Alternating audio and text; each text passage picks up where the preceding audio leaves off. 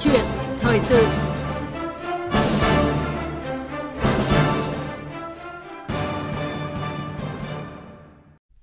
Thưa quý vị và các bạn, tiếp theo là sự kiện quan trọng của ngành ngoại giao nhằm triển khai đường lối nghị quyết Đại hội đại biểu toàn quốc lần thứ 13 của Đảng. Hôm nay, hội nghị đối ngoại toàn quốc sẽ diễn ra tại thủ đô Hà Nội. Là hội nghị chuyên sâu về đối ngoại đầu tiên, Hội nghị đối ngoại toàn quốc lần này sẽ đánh giá những thành tựu đạt được qua 35 năm đổi mới trong lĩnh vực đối ngoại, nhận diện những vấn đề đặt ra trong thời gian tới, từ đó làm sâu sắc hơn đường lối đối ngoại của đất nước trong tình hình mới và các biện pháp thực hiện. Đất nước ta chưa bao giờ có được cơ đồ tiềm lực, vị thế và uy tín quốc tế như ngày hôm nay. Thành tựu này có sự đóng góp rất lớn của hoạt động đối ngoại với ba trụ cột là đối ngoại đảng, ngoại giao nhà nước và đối ngoại nhân dân. Vậy ba trụ cột này sẽ tiếp tục phát huy vai trò như thế nào để xây dựng một nền ngoại giao toàn diện, phục vụ các mục tiêu phát triển của đất nước? Vấn đề này sẽ được bàn luận trong câu chuyện thời sự hôm nay với các ý kiến chia sẻ của Bộ trưởng Ngoại giao Bùi Thanh Sơn, Phó trưởng ban đối ngoại Trung ương Trương Quang Hoài Nam và đại sứ Nguyễn Phương Nga, nguyên thứ trưởng Bộ Ngoại giao Việt Nam, Chủ tịch Liên hiệp các tổ chức hữu nghị Việt Nam. Bây giờ xin mời biên tập viên Thúy Ngọc bắt đầu cuộc trao đổi. Thưa quý vị và các bạn, phát huy mạnh mẽ tư duy đổi mới từ Đại hội Đảng lần thứ 6, đường lối đối ngoại độc lập, tự chủ, đa phương hóa, đa dạng hóa vì lợi ích quốc gia, dân tộc đã được chúng ta thực hiện trong suốt thời kỳ đổi mới và nhận thức ngày càng sâu sắc. Cơ chế thực hiện đối ngoại của Việt Nam đó là phối hợp chặt chẽ, nhịp nhàng giữa đối ngoại đảng, ngoại giao nhà nước và đối ngoại nhân dân dưới sự lãnh đạo thống nhất của đảng và quản lý tập trung của nhà nước. À, trước hết xin được hỏi ông Trương Quang Hoài Nam ạ, là một trong ba trụ cột của hoạt động đối ngoại thì à, thành quả quan trọng nhất của đối ngoại đảng trong thành tiệu đối ngoại chung của Việt Nam thời gian qua đó là gì ạ? Về à, đối ngoại đảng là một cái kênh đối ngoại rất quan trọng, là một à, trong ba cái trụ cột là đối ngoại đảng, ngoại giao nhà nước và đối ngoại nhân dân. Thì trong thời gian qua, đối ngoại đảng đã không ngừng được mở rộng và đi vào chiều sâu và cũng có rất nhiều những cái thành tựu. Thì trong đó có thể kể đến ba cái thành tựu nổi bật. Và cái thứ nhất đây là nó đã góp phần tăng cường cái sự tin cậy chính trị, à, xây dựng cái nền tảng chính trị để thúc đẩy à, quan hệ với các nước láng giềng, với các nước bạn bè truyền thống cũng như là với những đối tác lớn. Và trong một số trường hợp, kênh đối ngoại đảng à, đóng vai trò trụ cột mang tính dẫn dắt à, để mà phát triển các mối quan hệ ngoại giao nhà nước. Thành tựu thứ hai của đối ngoại đảng đó là góp phần à, nâng cao cái sức mạnh tổng hợp quốc gia, à, nâng cao cái vị thế uy tín của quốc tế, của đất nước cũng như là của đảng ta. Chúng ta đã giữ gìn được cái môi trường hòa bình, ổn định, ờ, bảo vệ vững chắc được độc lập, ờ, thống nhất, chủ quyền toàn vẹn lãnh thổ và bảo vệ đảng, nhà nước, bảo vệ nhân dân cũng như là bảo vệ chế độ xã hội chủ nghĩa ở nước ta. Thứ ba đó là góp phần nâng cao cái hiệu quả của nhập quốc tế, tranh thủ tối đa được cái sự đồng tình ủng hộ để có thể thu hút được những điều kiện, những cái nguồn lực để phục vụ cho phát triển đất nước.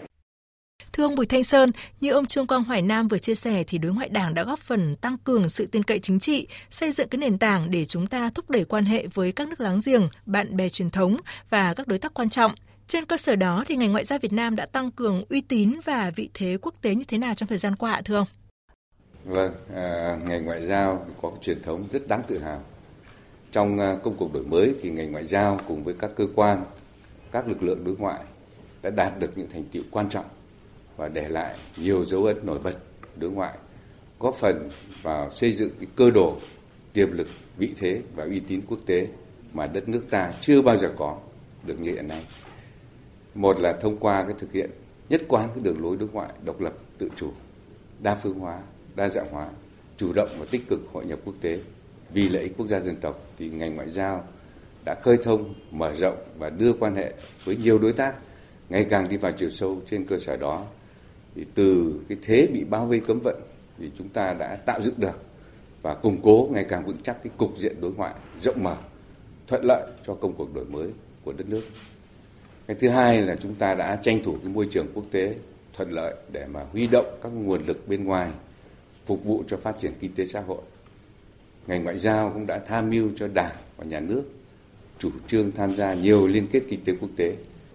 công tác người Việt Nam ở nước ngoài thì cũng đã huy động được cái nguồn lực to lớn của kiều bào ta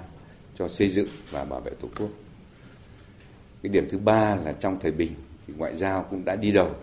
để tạo lập và củng cố cái môi trường hòa bình, ổn định. Đồng thời cùng với quốc phòng và an ninh và các cấp, các ngành bảo vệ vững chắc chủ quyền, thống nhất và toàn vẹn lãnh thổ của quốc gia. Ngoại giao văn hóa và thông tin đối ngoại cũng đã quảng bá được mạnh mẽ cái hình ảnh của Việt Nam giàu bản sắc và đang đổi mới thành công. Rồi vận động UNESCO công nhận nhiều di sản của đất nước là di sản văn hóa thế giới và qua đó vừa góp phần gìn giữ cái bản sắc văn hóa dân tộc, nhưng mà cũng thúc đẩy cái phát triển kinh tế xã hội của đất nước. Năm 2021 là năm chúng ta bắt đầu triển khai nghị quyết đại hội lần thứ 13 của Đảng. Thế nhưng cũng là năm mà tình hình trong nước và quốc tế có rất là nhiều biến động do tình hình dịch bệnh COVID-19 vẫn diễn biến phức tạp. Vậy trong bối cảnh đó thì hoạt động đối ngoại của Việt Nam có gì đáng chú ý ạ thưa ông? Công tác đối ngoại đã được triển khai một cách đồng bộ, sáng tạo, hiệu quả và đạt được nhiều kết quả quan trọng trong năm 2021. Có thể khái quát một số các cái nội dung như sau thứ nhất là chúng ta đã thúc đẩy quan hệ với các đối tác một cách đồng bộ, nhất là với các nước láng giềng, các cái đối tác quan trọng và bạn bè truyền thống của chúng ta. Các cái hoạt động đối ngoại của lãnh đạo đảng và nhà nước trong năm đầu tiên thực hiện nghị quyết đại hội đảng lần thứ 13 được triển khai một cách rất linh hoạt,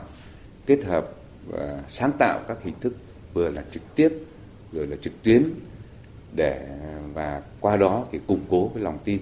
tạo cái động lực cho phát triển quan hệ với nhiều đối tác và góp phần quan trọng vào cái củng cố cục diện đối ngoại ổn định và giữ vững cái môi trường hòa bình ổn định, cũng như là tranh thủ được cái nguồn lực cho phát triển kinh tế xã hội của đất nước ta và nâng cao được cái vị thế uy tín quốc tế của đất nước. Cái thứ hai là chúng ta, cái việc thực hiện hiệu quả cái chủ trương nâng tầm đối ngoại đa phương cũng đã tiếp tục khẳng định cái vị thế và uy tín của Việt Nam Đặc biệt là chúng ta đã hoàn thành tốt cái vai trò là ủy viên không thường trực Hội đồng Bảo an Liên Hợp Quốc nhiệm kỳ 2020-2021. Cái thứ ba là cùng với quốc phòng và an ninh thì cái công tác đối ngoại cũng tiếp tục đóng góp vào việc bảo vệ vững chắc chủ quyền, thống nhất và toàn vẹn lãnh thổ. Đi đôi với việc giữ vững môi trường hòa bình ổn định để mà chúng ta có thể tập trung vào ứng phó, đối phó với dịch bệnh và cũng như là phục hồi phát triển kinh tế. À, cái thứ tư là công tác ngoại giao kinh tế đã được triển khai một cách rất mạnh mẽ, hiệu quả. Dù chịu nhiều tác động và trở ngại của cái đại dịch Covid-19 thì cái hợp tác kinh tế với các đối tác vẫn được duy trì và mở rộng. Nhất là gia tăng cái xuất khẩu của chúng ta. À, năm 2021 này là kim ngạch à, xuất nhập khẩu của đất nước là đạt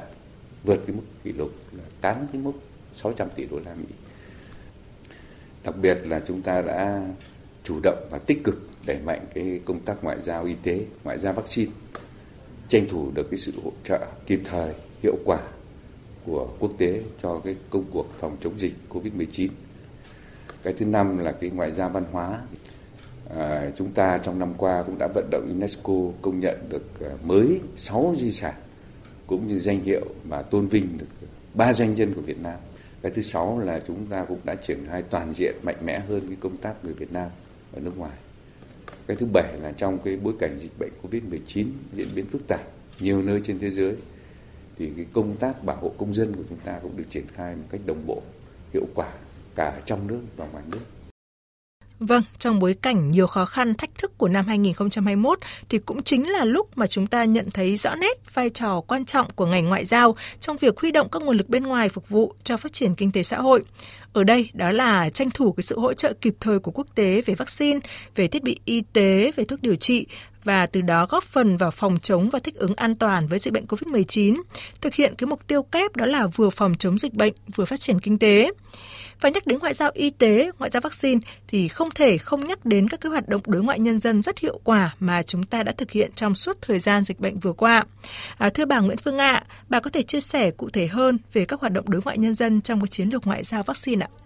Ờ, đối ngoại nhân dân thì đã rất là tích cực tham gia vào các cái hoạt động phòng chống Covid nói chung từ rất là sớm. Ngay từ trong năm 2020 thì chúng ta cũng đã có rất là nhiều cái sáng kiến và rất là chủ động và rất là linh hoạt để huy động nguồn lực hỗ trợ cho bạn bè các nước thông qua những cái việc tưởng chừng như rất là đơn giản như là ủng hộ về khẩu trang, về trang thiết bị vật tư y tế hỗ trợ cho các bạn thì những cái ừ, sự hỗ trợ đó về giá trị vật chất từ cái kênh đối ngoại nhân dân có thể không phải là rất lớn, nhưng mà nó thể hiện cái tấm lòng của người dân Việt Nam. Thế và chính đó là một trong những cái yếu tố rất là quan trọng để bạn bè quốc tế cũng rất là sẵn lòng mà hỗ trợ lại chúng ta khi mà chúng ta gặp khó khăn và cần có vaccine. Thì thông qua những cái trao đổi của các cái kênh đối ngoại nhân dân ấy, thì chúng ta cũng đã đề nghị với lại bạn bè quốc tế các tổ chức hữu nghị cùng lên tiếng cùng đề nghị với các cái chính phủ để mà có thể hỗ trợ được vaccine cho nhân dân Việt Nam vào lúc mà chúng ta đang cần nhất. Thế và tôi nghĩ rằng là uh, cái việc mà chúng ta có cái nghĩa cử đối với các bạn và các bạn cũng lại đáp lại bằng cái nghĩa cử của mình đối với chúng ta giúp đỡ chúng ta trong cái lúc mà chúng ta khó khăn thì đó là cái thành quả tốt đẹp nhất của cái công tác đối ngoại nhân dân có thể nhận thấy là không chỉ nhận sự hỗ trợ quý báu từ bạn bè quốc tế và kiều bào tả nước ngoài, thời gian qua thì Việt Nam cũng thể hiện cái trách nhiệm với cộng đồng quốc tế trong phòng chống dịch. À, chắc hẳn nhiều quý vị thính giả cũng vẫn còn nhớ hình ảnh những cái lô khẩu trang, thiết bị y tế của Việt Nam đã được chuyển đến rất là nhiều quốc gia không chỉ là các nước láng giềng trong khu vực như là Lào, Campuchia hay là Indonesia mà đến các nước châu Phi, đến cả các nước phát triển như là Mỹ, Nhật Bản và các nước châu Âu. À, thưa bà Nguyễn Phương Ạ, vậy bạn bè quốc tế nhìn nhận như thế nào về những đóng góp này của Việt Nam trong cái cuộc chiến chống dịch COVID-19? Bạn bè quốc tế thì đánh giá rất là tích cực về cái thành quả mà Việt Nam đã đạt được trong cái kiềm chế dịch bệnh trong các cái tiếp xúc của chúng tôi với bạn bè quốc tế kể cả ở Việt Nam cũng như là khi mà đi tham gia các cái chuyến thăm nước ngoài của lãnh đạo cấp cao thì bạn bè đều khẳng định rằng Việt Nam đã kiểm soát dịch bệnh một cách rất là thành công. Thế và ờ, trong cái điều kiện khó khăn của Việt Nam là một cái nền kinh tế chưa phát triển, điều kiện ờ, về y tế còn rất là nhiều khó khăn, đặc biệt lại là dân số rất là đông thế và cái độ mở của nền kinh tế rất là lớn, thì việc mà chúng ta tiếp tục duy trì được cái tăng trưởng dương đã là rất là tích cực. Thứ hai nữa là chúng ta đã có những cái biện pháp mà kiểm soát dịch bệnh cái giai đoạn ban đầu khi mà chưa có vaccine, mà không để xảy ra cái dịch bệnh và bùng phát ở mức độ lớn trên diện rộng là một cái yếu tố rất là quan trọng để mà chúng ta có thể bảo vệ được tốt nhất cái sức khỏe và tính mạng cho người dân. Trong cái giai đoạn thứ hai khi mà chúng ta phải đối phó với lại một cái biến thể rất là phức tạp rất là khó là biến thể đan delta ấy, thì cái này nó vấn đề không phải chỉ riêng đối với Việt Nam mà đối với tất cả các nước trên thế giới. Thì chúng ta cũng đã rất là nhanh chóng để mà kiểm cố gắng kiểm soát và hạn chế được tối đa nhất cái thiệt hại có ừ, về tính mạng đối với lại con người. Thế và uh, chúng ta vẫn chủ trương rằng là đặt cái sức khỏe của người dân lên trên hết. Thì cái điều này là được quốc tế cũng là đánh giá rất là cao. Nếu như trong giai đoạn dịch bệnh diễn biến phức tạp nhất ngành ngoại giao đã thể hiện vai trò tích cực trong các hoạt động ngoại giao y tế, ngoại giao vaccine, thì à, giờ đây, khi các quốc gia đang dần chuyển sang chiến lược sống chung với dịch bệnh, thì một lần nữa chúng ta lại nhận thấy vai trò của ngành ngoại giao trong việc tạo điều kiện thuận lợi cho các hoạt động kết nối trở lại kinh tế Việt Nam với thế giới, và trong đó thì có nỗ lực áp dụng hộ chiếu vaccine.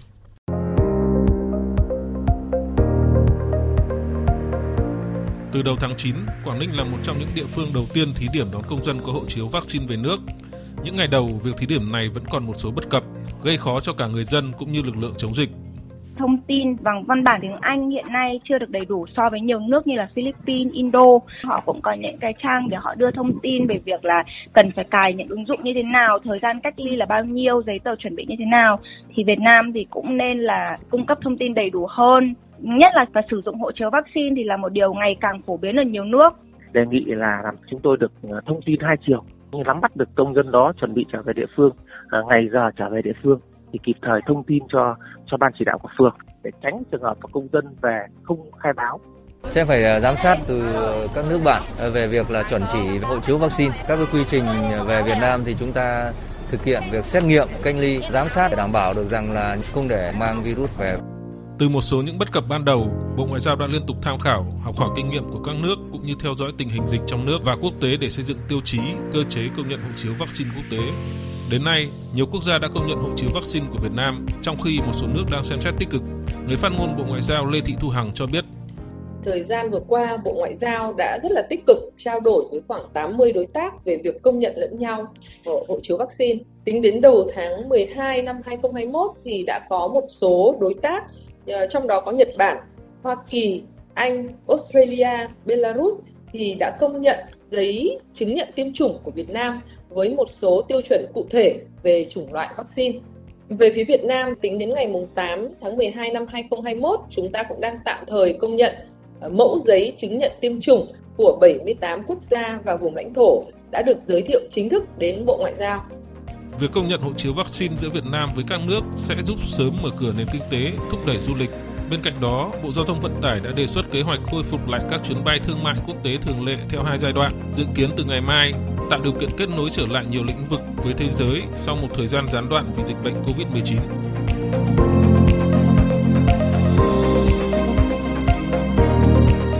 Quý vị và các bạn, sự xuất hiện của COVID-19 và các hoạt động đối ngoại trong năm 2021 là một minh chứng rõ nét cho nhận định mà Đại hội Đảng lần thứ 13 đã đưa ra, đó là nhiều thách thức an ninh phi truyền thống phức tạp tác động của đại dịch COVID-19 còn kéo dài, làm thay đổi sâu sắc trật tự, cấu trúc kinh tế, phương thức quản trị toàn cầu cách thức hoạt động kinh tế và tổ chức đời sống xã hội của thế giới. Chính vì vậy mà đường lối đối ngoại phải bổ sung nhiều nội dung mới để đối ngoại đáp ứng yêu cầu phát triển của đất nước trong giai đoạn mới. Thưa ông Bùi Thanh Sơn ạ, từ tầm nhìn, mục tiêu và phương hướng phát triển đất nước được đề ra tại Đại hội Đảng lần thứ 13 thì à, ngành ngoại giao sẽ làm gì để tiếp tục đóng góp vào phát triển đất nước trong giai đoạn tiếp theo ạ? Cùng với cả nước phấn đấu thực hiện thắng lợi nghị quyết Đại hội 13 thì ngành ngoại giao với tư cách là lực lượng chủ lực và xung kích trên mặt trận đối ngoại sẽ tiếp tục nỗ lực thực hiện tốt các nhiệm vụ trọng tâm. Thứ nhất là chúng ta phải tổ chức quán triệt thực hiện cái nghị quyết đại hội lần thứ 13 và các cái chủ trương đường lối đối ngoại của Đảng và Nhà nước trong toàn ngành ngoại giao. À, ngay sau cái hội nghị đối ngoại toàn quốc ngày 14 tháng 12 năm 2021 thì ngành ngoại giao cũng sẽ tổ chức cái hội nghị ngoại giao lần thứ 31 và hội nghị ngoại vụ ờ, lần thứ 20 để mà quán triệt cái tinh thần cũng như là nội dung nghị quyết của Đại hội 13, các cái kết luận chỉ đạo của lãnh đạo Đảng, Nhà nước tại hội nghị đối ngoại toàn quốc tới toàn ngành ngoại giao. Cái thứ hai là triển khai đồng bộ hiệu quả các cái nhiệm vụ giữ vững cái môi trường hòa bình ổn định đi đôi với kiên quyết kiên trì bảo vệ chủ quyền thống nhất và toàn vẹn lãnh thổ huy động các cái nguồn lực bên ngoài phục vụ phát triển kinh tế xã hội và nâng cao vị thế của đất nước tiếp tục mở rộng và làm sâu sắc hơn các mối quan hệ đối ngoại, trong đó trọng tâm là với các nước láng giềng, các đối tác quan trọng và bạn bè truyền thống. Tranh thủ tối đa các yếu tố thuận lợi, các cái cam kết và thỏa thuận quốc tế, trong đó có các cái hiệp định thương mại tự do mà chúng ta đã ký để huy động các nguồn lực bên ngoài kết hợp hiệu quả với cái nguồn lực ở trong nước phục vụ cho phát triển nhanh, bền vững của đất nước trong những năm tới. Thưa ông Trương Quan Hoài Nam, trong đường lối đối ngoại của Việt Nam qua các thời kỳ có thể thấy là chúng ta luôn nhấn mạnh đến cái việc triển khai chủ động, tích cực cả quan hệ song phương và đa phương. Vậy thì ông có thể chia sẻ rõ hơn cách tiếp cận này ạ? Cái thứ nhất đây là về song phương thì từ chỗ có cái mối quan hệ chủ yếu với các đảng cộng sản, ờ, các đảng công nhân, các đảng cánh tả ờ, thì chúng ta hiện nay đã mở rộng quan hệ đối ngoại đảng với các đảng cầm quyền, với các đảng tham chính. Cho đến nay thì ờ, chúng ta đã mở rộng quan hệ lên đến hơn 250 chính đảng. Trong đó chúng ta đã có quan hệ với 60 đảng cầm quyền và khoảng 40 đảng tham chính. Thế thì đây là một thành tựu rất là lớn trong quan hệ song phương à, để mà thúc đẩy à, quan hệ nhà nước cũng như là cái ngoại giao nhân dân. Và có thể nói là những đảng cầm quyền, những đảng tham chính này đều là ở những nước lớn, những đối tác quan trọng, đối tác chiến lược chúng ta. Thứ hai là trên kênh đa phương, ta đã chủ động tích cực tham gia và phát huy tốt cái vai trò trong các diễn đàn đa phương chính đảng ở cả cấp độ khu vực cũng như là cấp độ quốc tế. Hiện nay Đảng ta đã tích cực tham gia vào cái cơ chế hội nghị quốc tế các chính đảng châu Á là ICAP và trong nhiều năm chúng ta được rất là tín nhiệm bầu làm ủy viên thường trực cũng như là trở thành cái thành viên chủ chốt của diễn đàn này. Đảng ta cũng đã đóng góp tích cực vào những cái diễn đàn lớn, ví dụ như là những ờ, diễn đàn Sao Paulo à, hoặc là trở thành những thành viên có uy tín À, tại cái cơ chế cuộc gặp quốc tế à, giữa các đảng cộng sản và đảng công nhân, thì đây là một cái cơ chế đa phương quan trọng nhất của các đảng cộng sản và đảng công nhân quốc tế thì nhờ những thành tựu đóng góp quan trọng như vậy mà cái uy tín và vị thế tin cậy của đảng ta đối với các chính đảng cũng ngày được nâng cao và từ đó tranh thủ được sự ủng hộ rộng rãi của các chính đảng và đóng góp rất nhiều cái vấn đề có ý nghĩa đối với cái lợi ích quốc gia dân tộc của chúng ta. Thưa bà Nguyễn Phương Nga, nghị quyết đại hội Đảng lần thứ 13 cũng một lần nữa nhấn mạnh xây dựng nền ngoại giao toàn diện hiện đại với ba trụ cột đó là đối ngoại Đảng, ngoại giao nhà nước, đối ngoại nhân dân. Từ đó tạo lập, giữ vững môi trường hòa bình, ổn định, huy động các nguồn lực bên ngoài để phát triển và nâng cao vị thế uy tín của đất nước. Vậy thì công tác đối ngoại nhân dân sẽ được triển khai theo cái hướng nào để có thể đóng góp thiết thực nhất cho vai trò này của đối ngoại Việt Nam ạ thưa bà? Chúng tôi xác định ờ, vai trò tiên phong của đối ngoại cũng như là đối ngoại nhân dân là một trụ cột ấy, thì phải thể hiện ở trên mấy cái yếu tố. Thứ nhất ấy, tức là đối ngoại nhân dân phải phát huy được lợi thế của mình để hỗ trợ một cách hiệu quả nhất cho đối ngoại đảng và ngoại giao nhà nước và cùng với đối ngoại đảng và ngoại giao nhà nước thực hiện những cái ờ, mục tiêu của đối ngoại để bảo đảm cái lợi ích ờ, cho đất nước kể cả về an ninh, phát triển và vị thế. Chính vì vậy thì đối ngoại nhân dân phải tạo dựng được cái nền tảng xã hội gây dựng được cái tình hữu nghị giữa Việt Nam với nhân dân các nước và làm sâu sắc hơn cái tình hữu nghị đó để cái quan hệ nhân dân nó thực sự trở thành chất keo gắn kết là cái nền tảng vững chắc để thúc đẩy quan hệ uh, ngoại giao, quan hệ chính trị, kinh tế, thương mại đi vào chiều sâu và mang lại cái hiệu quả thiết thực nhất. Thứ hai là đối ngoại nhân dân ấy, thì cần phải là tập trung và huy động cái nguồn lực mà ở đây là các cái nguồn lực về phi chính phủ để huy động được vốn kinh nghiệm công nghệ tri thức làm sao để phục vụ thiết thực nhất cho các cái mục tiêu phát triển bền vững của đất nước. Thế và uh, chúng tôi cũng ừ, xác định là cần phải đẩy mạnh các cái lĩnh vực công tác nghiên cứu khác để làm tham mưu tốt hơn cho cho đối ngoại đảng, ngoại giao nhà nước và xây dựng cái chính sách đối ngoại cũng như trong triển khai đối ngoại, để đẩy mạnh cái công tác thông tin đối ngoại để giúp cho thế giới có được cái thông tin nhanh hơn, đầy đủ hơn, toàn diện hơn, cập nhật hơn về Việt Nam một trong những lĩnh vực rất quan trọng một cái hướng mà chúng tôi cũng đang đẩy mạnh đó là cái công tác người Việt Nam ở nước ngoài làm sao để có thể hỗ trợ được và bà con người Việt Nam ở nước ngoài có thể uh, hòa nhập được tốt với cuộc sống ở sở tại tháo gỡ những khó khăn cho bà con và đồng thời cũng là vận động bà con hướng về quê hương đất nước và tham gia nhiều hơn vào những cái hoạt động đối ngoại nhân dân. Xin cảm ơn bà. Thưa quý vị và các bạn, Hiện nay, hòa bình, hợp tác và phát triển thì vẫn là xu thế chủ đạo của thế giới. Toàn cầu hóa và hội nhập quốc tế sẽ tiếp tục tiến triển. Dù vậy thì thế giới cũng đang trải qua những biến động to lớn, diễn biến nhanh chóng, phức tạp, khó dự báo, đặt ra nhiều cái vấn đề mới, yêu cầu mới nặng nề và phức tạp hơn đối với xây dựng và bảo vệ Tổ quốc.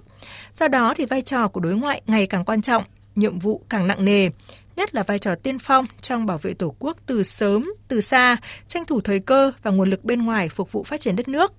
Trong tình hình đó thì ba trụ cột đó là đối ngoại đảng, ngoại giao nhà nước, đối ngoại nhân dân cần tiếp tục phối hợp chặt chẽ, bổ trợ cho nhau, tạo nên sức mạnh tổng hợp của nền ngoại giao Việt Nam hướng tới mục tiêu chung vì lợi ích quốc gia dân tộc. Câu chuyện thời sự hôm nay kết thúc tại đây. Một lần nữa cảm ơn các vị khách mời là Bộ trưởng Ngoại giao Bùi Thanh Sơn, Phó trưởng Ban Đối ngoại Trung ương Trương Quang Hoài Nam và Đại sứ Nguyễn Phương Nga, Nguyên Thứ trưởng Bộ Ngoại giao Việt Nam, Chủ tịch Liên hiệp các tổ chức hữu nghị Việt Nam đã tham gia chương trình.